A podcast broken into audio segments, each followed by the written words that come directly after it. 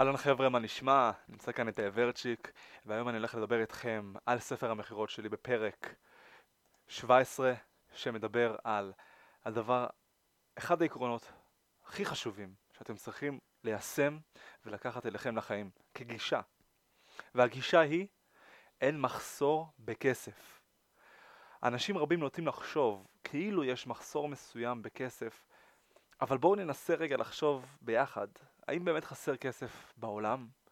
האם יש חוסר באזורים מסוימים, לאוכלוסיות מסוימות, לאנשים מסוימים? או שכסף תמיד זורם, ומי שלא מתנהל נכון, הכסף פשוט בורח לו בין הידיים. האם כל אחד צריך כסף כדי לחיות? השאלה באמת, באמת, באמת אה, רטורית, כי הדבר הכי חשוב הוא בריאות. וזה נכון, עולם, בעולם שאנו חיים בו כיום, כסף קונה טיפולים טובים, תרופות טובות, יחס מרופאים טובים, אורח חיים איכותי ובריא יותר, מוצרים בריאים יותר וכדומה. בדרך כלל גם הם יותר יקרים מאשר מוצרים שפחות בריאים, נכון? כדי לאפשר לעצמו לעשות יותר ספורט במהלך השבוע או להתחיל את הבוקר עם תרגיל היוגה שצריך לעשות כל יום, הבן אדם צריך יותר להשקיע ושיהיה לו איזושהי אה, רוגע, איזשהו רוגע במצב הפיננסי שלו בשביל שיהיה לו סדר יום גמיש יותר. כל אלו בדרך כלל דורשים מצב כלכלי סביר יותר. לא צריך להיות עשיר כדי לעשות ספורט ולחיות טוב, אך הכסף הוא כלי שמשמש אותנו לכל דבר בחיים. גם הבריאות הנפשית שלנו יכולה להיפגע או להשתפר בזכות כסף. למשל, לחץ, גורם מאוד מאוד משפיע על הבריאות. שכן, כשיש יותר כסף, יש לנו יותר רוגע בראש, אנחנו לא חוששים מחובות, אנחנו לא פוחדים להוציא יותר כסף, ואנחנו לא לחוצים מזה שהאישה תקנה יותר וכמה היא הוציאה וקנתה וכמה זה עלה לה, או לנו כמה זה עולה. למשל היכולת לצאת לחופשה מתי שרוצים, לצאת לבלות ככה סתם במהלך היום, לא להתחשבן כאשר רוצים לקנות משהו ושיהיה לנו משהו אה, או בית נעים לגור בו, משהו נעים להתעסק איתו. כל אחד צריך כסף כדי לחיות, נקודה. לאכול, לשתות, לעמוד בהוצאות החודשיות, שיהיה לו איפה לגור ועוד. יש כסף אם לא מבזבזים אותו. אז למה חסר לנו כסף בעצם? אם אנחנו עובדים ומקדמים את העניינים שלנו, אנחנו צריכים להיות בפלוס, לא? ובכן, בכסף נוגע לא פעם, לא רק בגלל, אה, לא פעם, לא רק המחסור בהכנסות, אלא גם בעקבות הוצאות המרובות וגם הגישה, מה שאנחנו חושבים בראש. זה מתחיל בדברים הקטנים, לדוגמה. עובד לצורך העניין שעובד בחברה ומתעקש לאכול בחוץ בהפסקת צהריים במקום להביא קופסה של אוכל מהבית או בעל העסק שמוציא אלפי שקלים על שיפוץ במקום לבצע עבודות נוספות ללקוחות ולייצר הכנסה נוספת בעצם יש פה שני מקרים שונים לחלוטין. אחד העובד שמוציא את הכסף על דברים שהוא לא חייב במקום לשים את הכסף במקום הנכון זו דוגמה קטנה והבעל העסק שבמקום להשקיע בפרסום, או במקום, לצורך העניין, להשקיע את הזמן שלו בעבודה ולייצר הכנסה נוספת וליצור קשר עם לקוחות, הוא מבזבז את הזמן שלו על משהו שהוא פחות יעיל עבור העסק שלו, וגם את הכסף שלו על משהו שהוא פחות יעיל ויקדם אותו ואת העסק שלו. שתי הדוגמאות האלו באות להמחיש לנו את אה, שני הצדדים.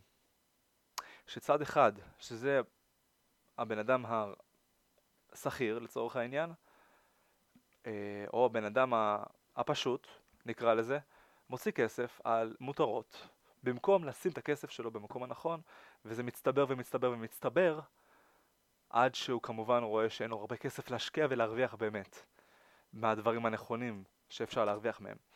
וגם, בעל העסק בצד השני, הבן אדם המבוסס, נקרא לזה, משקיע את הכסף שלו וזורק אותו על דברים שהם גם מותרות, וגם את הזמן שלו עוד יותר שורף על מותרות, מאשר על קידום ועל שיפור ועל דברים שהם באמת באמת חשובים.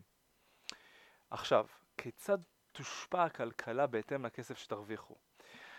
בואו נגיד תכלס, כמה כסף יש סביבכם? תסתכלו רגע סביב. צאו החוצה מהבית, 10 מטר, תסתכלו בסביבה ברחוב, כמה כסף הושקע שם, כמה בתים אתם רואים, כמה רכבים, כמה תשתיות.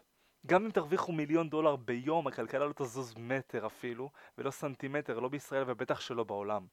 התשובה אולי קצת מפתיעה, נכון? אבל גם אם תרוויחו מיליארד דולר, אף אחד לא ישים לב בכלל אלא אם כן אתם תפרסמו את זה, ואז אנשים כמובן אוהבים לעשות באז מכסף, אז הם ישימו לב אליכם. אבל ובכן, מיליארדי שקלים בישראל ומיליארדי דולרים בעולם מועברים מדי יום מחשבון כזה לחשבון אחר. אתם יכולים לראות בבורסה דוגמה מעולה לזה, כמה ווליום יש וכמה דולרים זזים כל יום. אנשים רוכשים מוצרים, אוכל, דלק, משלמים על שירותים, מספקים שירותים, מוכרים תצ... אה, בעצמם משהו אחר. הכסף כל הזמן זז ממקום למקום וככה זה גם אצלכם. כל אחד שצריך כסף כדי לחיות, כדי לזוז בחיים, חייב להוציא. זמן או כסף. ועדיין נדרשים סכומי כסף גדולים במיוחד כדי להשפיע על הכלכלה, ומדובר פה על מאות, אם לא אלפי מיליארדים של דולרים, בשביל להזיז משהו. ולכן, כך גם אם יש לכם חסכונות בבנק או קרן השתלמות והבנק עושה שימוש בכספים האלה על מנת להרוויח בשוק ההון, הרווחים עבור, עבורכם ספציפית הם מזעריים מאוד.